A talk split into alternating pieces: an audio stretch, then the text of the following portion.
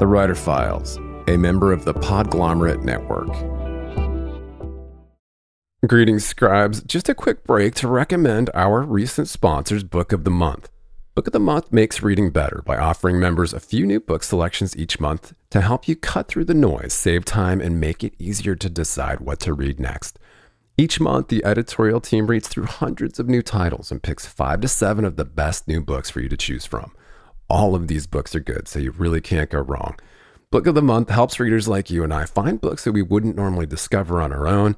The cool part is the selections largely focus on new and upcoming authors in multiple genres.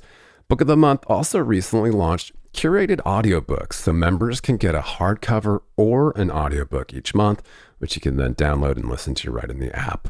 This month, I chose a little supernatural fare in Murder Road by New York Times bestselling author Simone St. James, described as the story of a young couple that find themselves haunted by a string of gruesome murders committed along an old deserted road in this terrifying new novel. Just go to bookofthemonth.com to pick your first book and join Book of the Month. That's bookofthemonth.com. And for a limited time, you can join and get that first book for just $9.99 with the code CHIRP. That's C-H-I-R-P. Enjoy.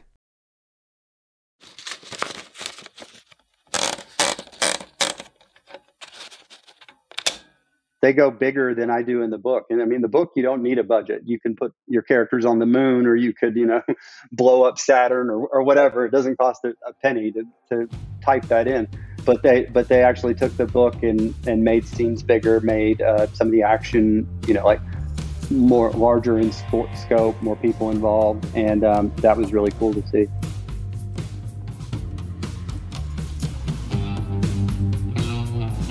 And welcome back to The Writer Files. This is your grateful host, Kelton Reed, wishing you pages, patience, and perseverance per usual. #1 New York Times bestselling author Mark Greaney returned to talk about hanging out on the red carpet with Netflix. Gray Man stars Ryan Gosling and Chris Evans, turning a failed screenplay into a hit audio play, and his latest, Armored. Mark's debut international thriller, The Gray Man, was published in 2009, became a national bestseller and highly sought-after Hollywood property. He's released 12 in that series to date, including the #1 New York Times bestseller, One Minute Out. Netflix has now turned the first book in the Gray Man series into a blockbuster movie starring Ryan Gosling and Chris Evans, available now. His latest is Armored, a novel inspired by the author's popular Audible original drama. Publishers Weekly wrote that the protagonist, Joshua Duffy, proves to be more than just a hardened military tactician. Readers will hope he'll be back for an encore. A feature film adaptation of Armored is now in development with Sony. Mark is also the #1 New York Times bestselling author or co-author of 7 Tom Clancy novels. He co-wrote Clancy's final 3 Jack Ryan thrillers prior to his passing. Stay tuned until the end of the show for a preview of the audiobook. Audio excerpted courtesy Penguin Random House Audio from Armored by Mark Greaney, read by Adam Gold. In this file, Mark and I discussed his 15-year overnight success, how he continues to hit regular deadlines and write 2 books a year, what it was like to see his Gray Man on the big screen, why it's less important to be 100% accurate than to be entertaining, and a lot more. Stay calm and write on. And don't forget, you can always support this show by heading to writerfiles.fm, where you can also sign up for email updates, get links to merch, and other resources for writers.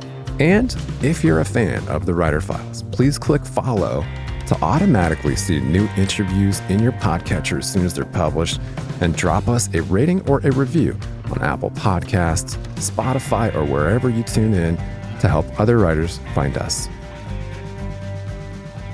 All right, we are back on The Writer Files, and I am ecstatic today to be joined by #1 New York Times bestselling author Mark Greaney is back on The Writer Files. This is your second time on the show, man. Welcome back. Thanks for having me back, Kelton. Yeah, I mean, you must be utterly exhausted, because it seems like you probably can't stop talking about not only your latest, Armored, but also the advent of Netflix film adaptation of The Gray Man. What is going on over there? Yeah, it's been a busy time for me. I had a Gray Man book come out in February, and then Armored came out this month. And then also this month, the first film from one of my books, which is a film adapted from my first novel, The Gray Man, is out on Netflix, and it stars Ryan Gosling and Chris Evans and Ana de Armas and Billy Bob Thornton and a bunch of other really great actors. And so I've been, I was out doing the premiere for that 2 days after finishing my tour for Armored, and now I'm doing publicity for Armored, and everything's it's a crazy time. I've seen July 2022 on my calendar for a couple of years, and going like, oh boy, that's going to be nuts. Oh man, yeah. Right. So, I mean, the big question is, are you getting any writing done? Well, that's the real thing. Like, if I just had to go out and do promotion, it'd be the one of these days I'm going to not have a book, desperately due at the time, because I always thought when I would see authors, on book tours, that they're just taking a victory lap for this thing that they've done before. When the truth is like, I have a book due July 31st. So, just a few days, and I'm desperate to get there to the end of it. And so, the day that I went to the big premiere red carpet event in LA, I was working in the hotel lobby till about 2:30, 3 o'clock in the afternoon, from 7 in the morning, desperately trying to get my 12th Gray Man book in the can, and have a couple weeks to do that. So it is, I am getting writing done, but it does not leave a lot of time for anything else with the publicity and just the book tours and other stuff. That's crazy. That's just crazy to think that you're hanging out selling popcorn at the premiere. I mean, did they let you go inside? Yeah. No, we did the whole red carpet thing, and I got to go to an after party and meet some of the actors. And no kidding. I'd met the directors and producers and stuff before, but it was fun to get to talk to them. And one of the screenwriters that I hadn't met before, Steve McFeely, I got to spend some time with him and was excited to do that. So, it was a fun little diversion. I live in Memphis, Tennessee, with my wife, and the two of us were there in LA, and they were asking. Variety was asking me on the red carpet, like, how does this feel? And I'm like, I'm just looking around, going like, what the hell is happening? This is the strangest thing. I never even thought this book would get published, much less there'd be a film made out of it. So it's it's a wonderful place to be in. I'm very lucky. That's crazy. And you're so humble. It's been quite a career ride for you. Everything from The Gray Man to now, it's just kind of head spinning to look at on paper. But of course, the last time you were here, you talked about, just kind of that grounded feeling of kind of being, you talked about being a 15-year overnight success, and the kind of the struggles you had to get your first book published, and now to see it on the big screen. I mean, did you get chills like sitting in that theater, seeing it and, surround sound and all that stuff? Yeah, more than I expected, because Joe Russo, who wrote the script, one of the Russo brothers who directed it. And I was out in LA several years ago before he wrote the script, talking about the characters, and they were very inclusive. And then he gave me that first script that he wrote, and I was like, oh yeah, I picked the right people. This is really, really good. And then last year, right as they began shooting, he sent me the shooting script, and it was elevated from the first script. It was so good. And as a writer, I felt like I've seen the movie. I've read the script. I've seen the movie. In my head. And then when I saw the movie, I thought I knew what I was in for. And I remember just reacting very emotionally to some scenes, because it was done so well. The actors, they took it to the next level beyond the screenplay. And I really don't know anything about acting or what they bring to the table. I mean, that's terrible to say, but it's like I recognize that when I would just see a look between the hero, Court Gentry, and the girl that he's trying to protect, Claire Fitzroy. Not even something that shows up in the screenplay, just the way the actors react to each other. And I remember thinking, wow, that's exactly how I wrote it. That's exactly how I pictured it. And how do they know that? They had my book and they had a screenplay, but I never sat down with Ryan Gosling and told him how to play it. But it was magnificent. That's incredible. Congrats on that. Thank you. Kind of seeing that, I know that you had talked about the book being optioned, like way back in 2009, and just kind of feeling elated that anyone had even taken notice in Hollywood. But to see it finally come to fruition in such an explosive, amazing way. This is Netflix's most expensive film to date, right? Yeah, that's what they're saying. There's about a $200 million budget, and you can see a lot of that on the screen. I mean, they definitely they go bigger than I do in the book. And I mean, the book, you don't need a budget. You can put your characters on the moon, or you could, you know, blow up Saturn, or whatever. It doesn't cost a penny to type that in.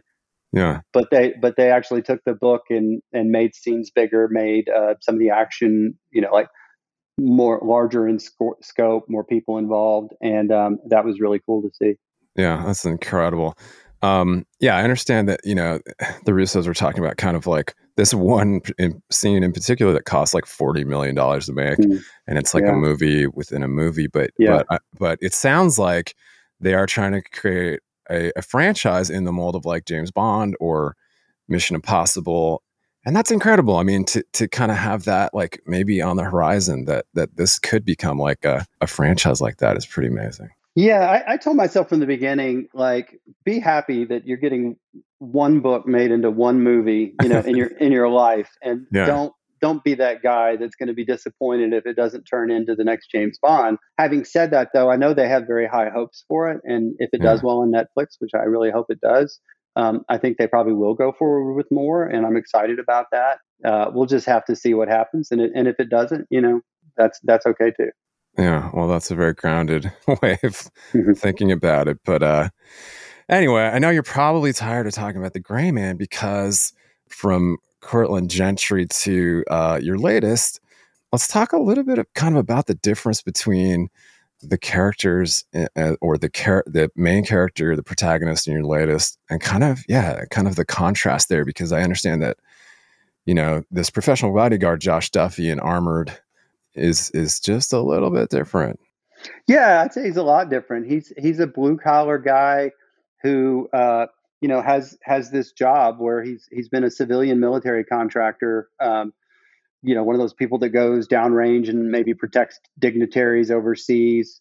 So he's very well trained in this one aspect, you know, like scanning his sector and operating his firearm and, you know, communicating with his team and those sorts of things. But he's not like Court Gentry from the Gray Man series, who is this incredibly highly trained CIA officer who, you know, has gone into the private sector and has maybe a larger skill set. Josh is a blue collar guy who, you know, is doing this for the money initially. Anyway, he becomes very empathetic with the people he's protecting throughout the story, and that changes things. But I mean, he's a guy, you know, with financial problems and, you know, two young kids and some medical problems. And he just is desperate for a job, you know, carrying a gun in a dangerous place because it pays well. And that is his motivation initially. And it couldn't be more different than The Gray Man. I thought that was fun to write. Yeah. Yeah. That's gotta be an interesting departure for you also, to be able to kind of juggle these, different characters and these different kind of, life experiences. But yeah, I mean, how do you jump from writing a Gray Man book into something like Armored, and then at the same time talk a little bit about how Armored came to life? Because in truth, it's almost kind of had like a reverse. It's gone from screenplay to novel, whereas The Gray Man went from novel to screenplay. Yeah, I mean, it went from failed screenplay to novel, because I was the one writing the screenplay.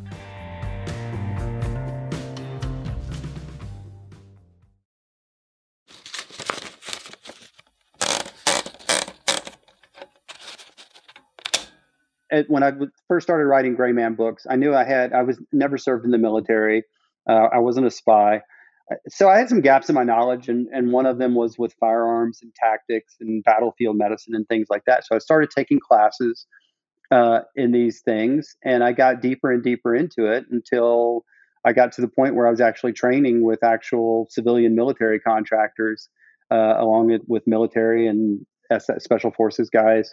And so I got deep into it, and you'd spend time in the bunkhouses and the team rooms with these guys, and I was fascinated by them because, you know, they're funny.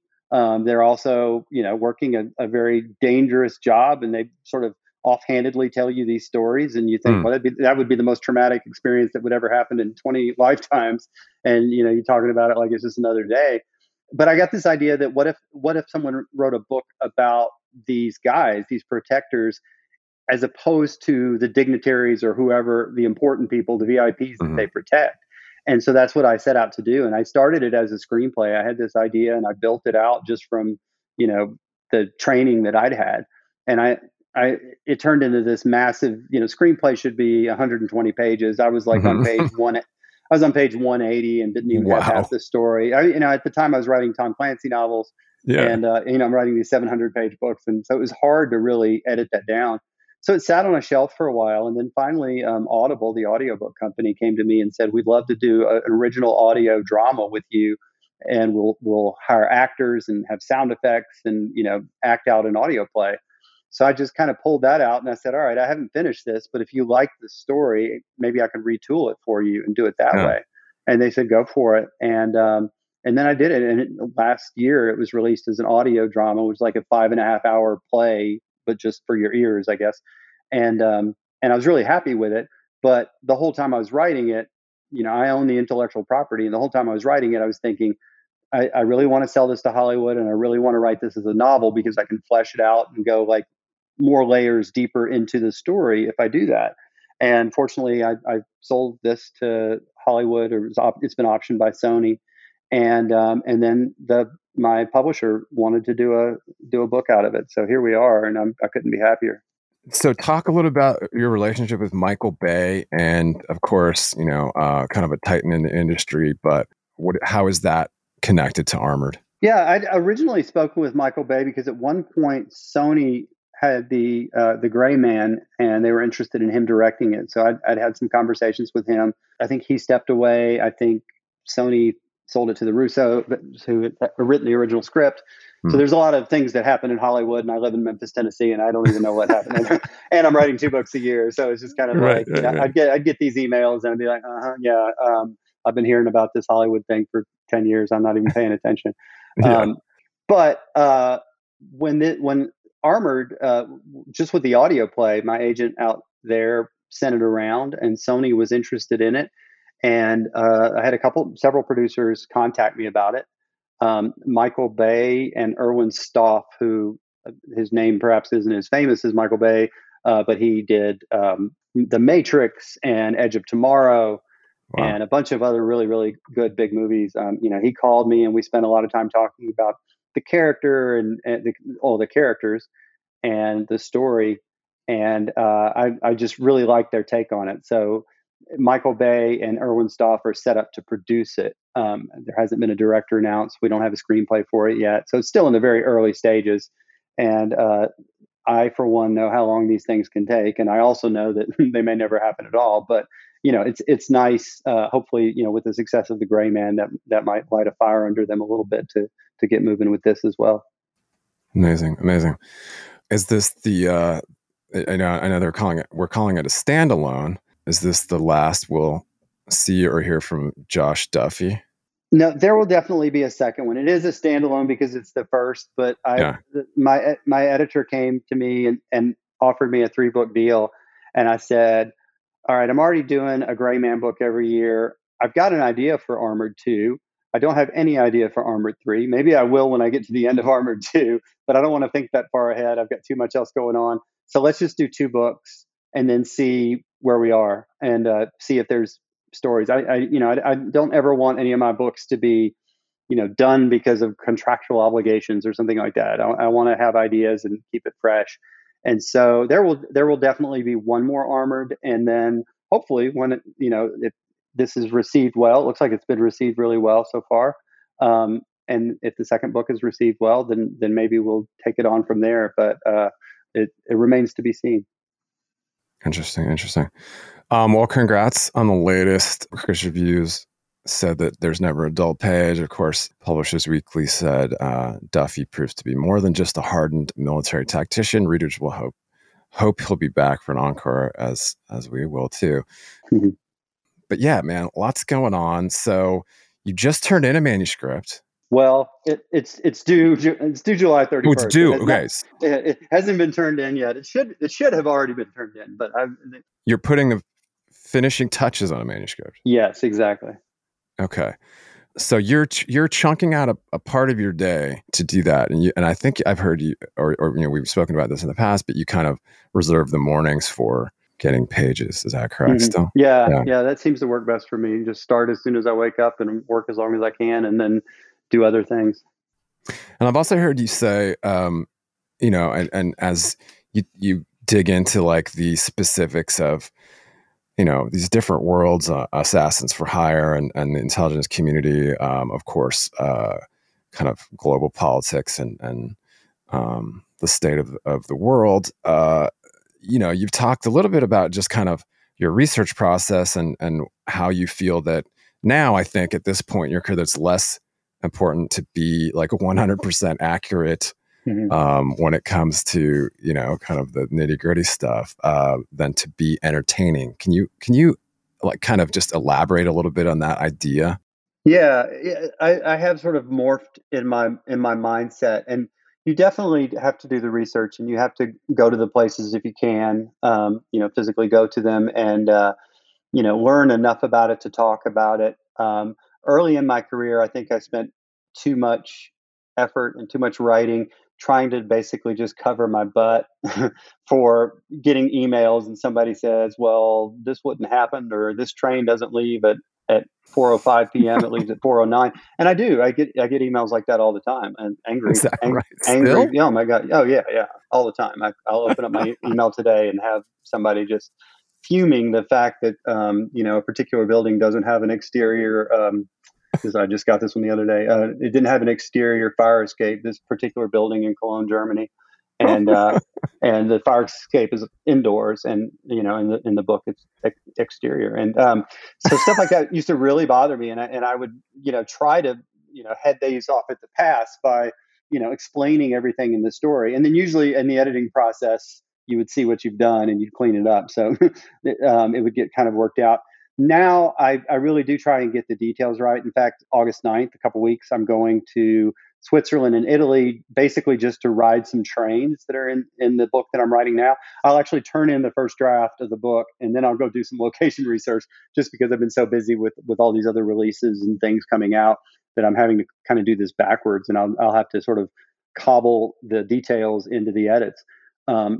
But I'm not going to, you know, write about how to build a train, or, you know, exactly the if the time, you know, if the train leaves at a different time and I needed to leave at another time to match up with, you know, another storyline going on, I'm not going to worry about that like I used to in the past. And I, you know, people want an entertaining story and they want it to be credible, and that's what I'm trying to deliver at this point in my career.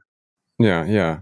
Well, congrats on the latest. You know, I kind of was thinking about, because in another interview, I think you had mentioned that, or, you know, you spoke about kind of Red Metal, another standalone novel that you'd written, mm-hmm. Or co-written, mm-hmm. in 2019, that was a bestseller. But yeah, talk a little bit about kind of like when you are doing research that is kind of tapping into intelligence stuff, and you do come across intel, or, you know, kind of you see things that other writers probably aren't seeing, or at least other civilians aren't seeing. Yeah, talk a little bit about Red Metal, or maybe the renewed interest in Red Metal and kind of world events kind of surrounding, you know, Russia's invasion of Ukraine.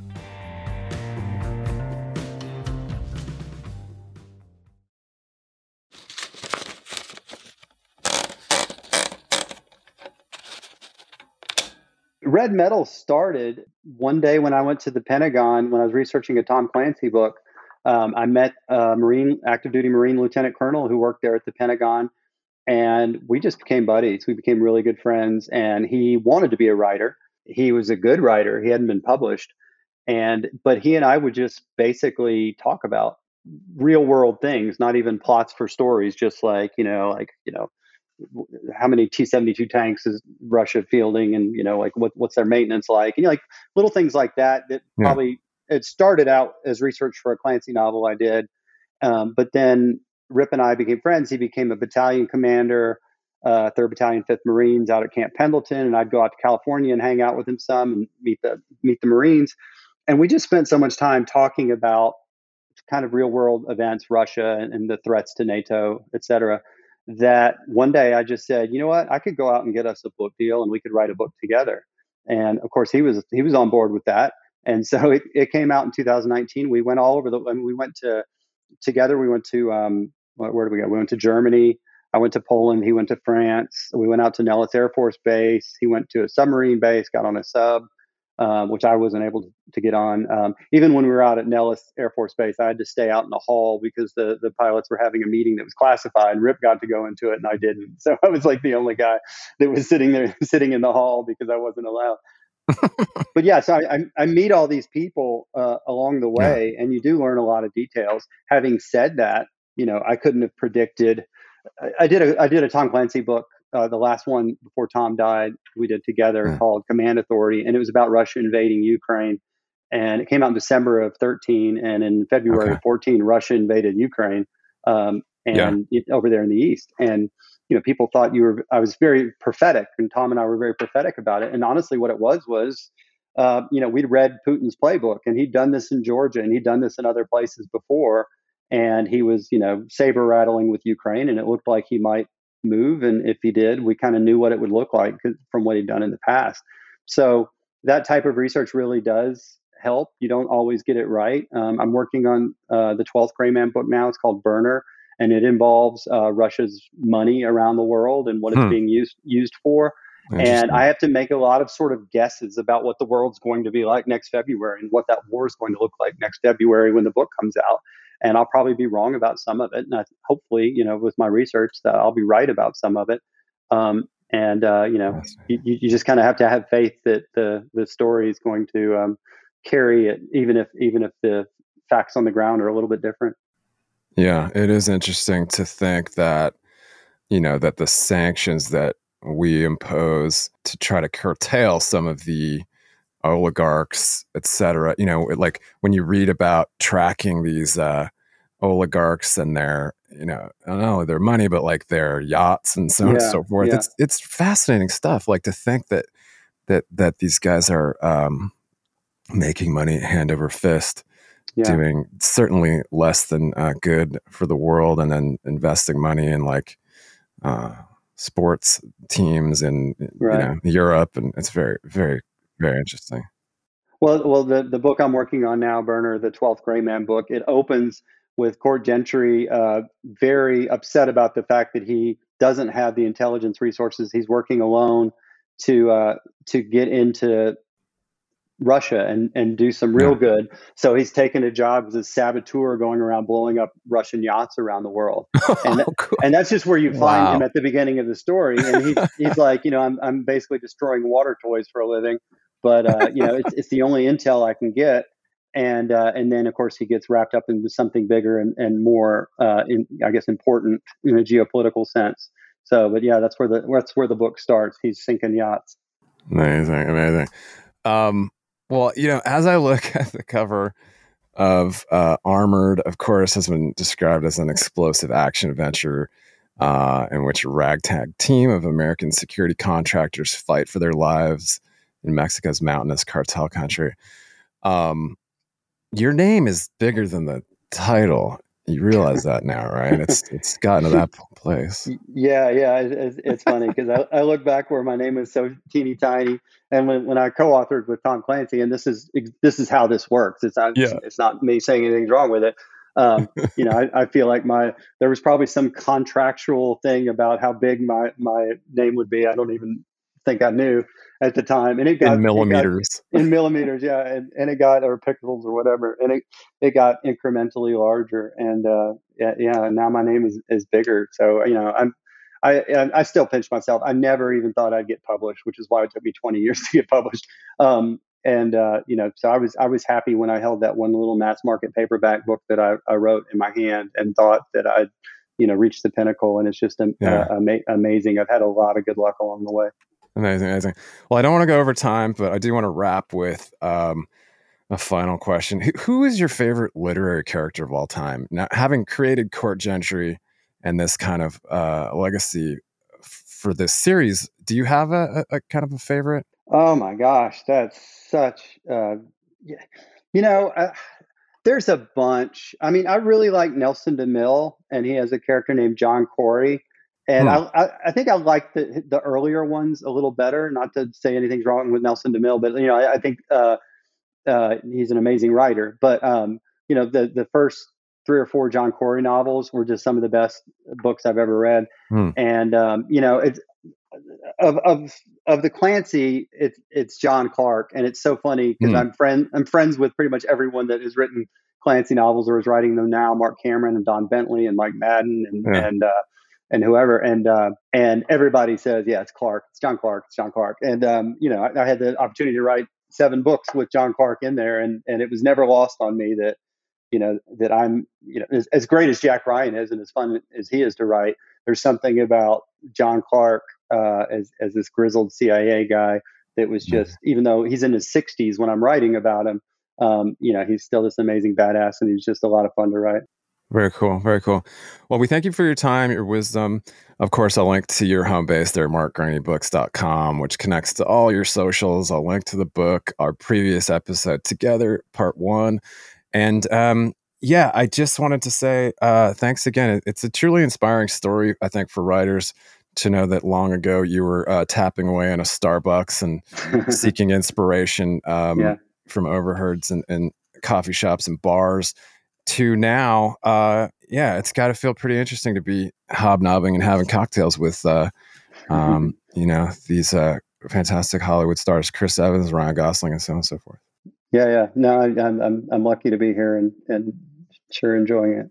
All right. Well, best of luck with your promotion and tour, and we hope you come back a third time and we'll talk more. I'd love to, Kelton. Thank you so much. All right. Cheers. Thanks so much, Mark.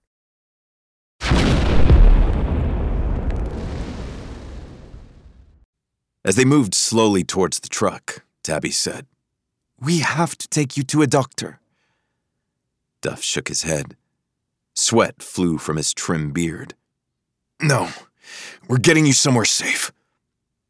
He turned and looked at her. "Where is safe?"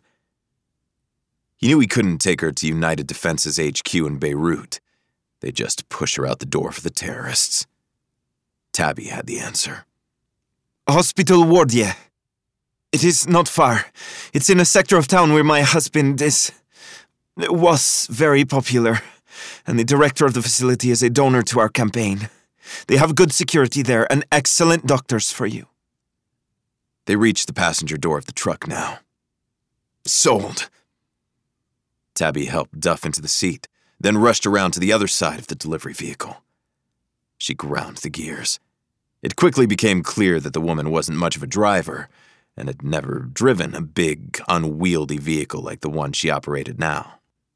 Still, she managed to get it out of the shopping center loading area and into the busy street, while Duff did his best to conduct a 360-degree scan of the entire area. His vision narrowed as he did so.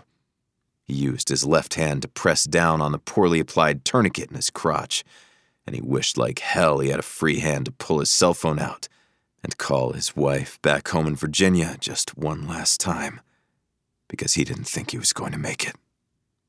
Once they were on the road and heading to the northwest, Tabby looked to Duff. "How do you feel?" "Like I look. Watch the road, s'il vous plaît." She glanced back out the windshield, but soon turned again to the young American. "My husband. Are you certain? How can you be certain he is dead?" Duff winced, both from pain and from the discomfort of delivering the bad news. "I'm sorry. He's gone. Maybe we should just leave it at that." She didn't press. Instead, she looked down at his leg. "How bad is that?" Duff shrugged. "It's bad. Blood loss is the big danger. If I fall asleep, I won't be waking up." Tabby drove faster. "Let us talk. It will take your mind off the pain and keep you awake." Duff didn't think there was a conversation he could have with anyone on Earth right now that would help him forget about the misery he was in. But he nodded anyway, then tried to think of something to say. "The guard in the shopping center. What did you say that made him back off like that?" "I asked him to look at me. Told him I knew he knew who I was. Everyone in Beirut knows who I am." Duff nodded distantly. How did you know he was a fan? I did not know. I knew only that he would either be a supporter of my husband or an enemy of my husband. If he was a supporter, he would let us pass. If he was an enemy... She paused. Then I wanted to watch you shoot him. Duff nodded. He'd been around Tabby for 3 weeks. I'd always assumed she was a shrinking violet who was more or less controlled by her authoritative and charismatic husband. Now he was starting to understand why the opposition was after her, too. She was a powerful force herself. Duff felt his eyes getting even heavier. He spent a moment trying to tighten the tourniquet again, using both hands to crank the little metal windlass. His leg was all but numb, and he was sure he'd stopped probably 75% of the blood loss. But even so, he knew he didn't have long till he bled out. He gave up on the tourniquet, rested his hands in his lap, and closed his eyes. Tabby seemed to notice that he was drifting off. Young man, what is your given name? Josh. The men call you Duff. Short for Duffy. He then looked up at her. I know your husband's name was Elias Cabaz, but I don't know your first name. It's Rafka. Rafka Cabaz. Nice to meet you. Duff chuckled, and his eyes drooped again. Is it really? Yes, it is. You saved my life. You are very brave. Duff didn't think he would make it to the hospital, but he said nothing because he didn't want to panic her. Instead, he closed his eyes and let his head droop a little.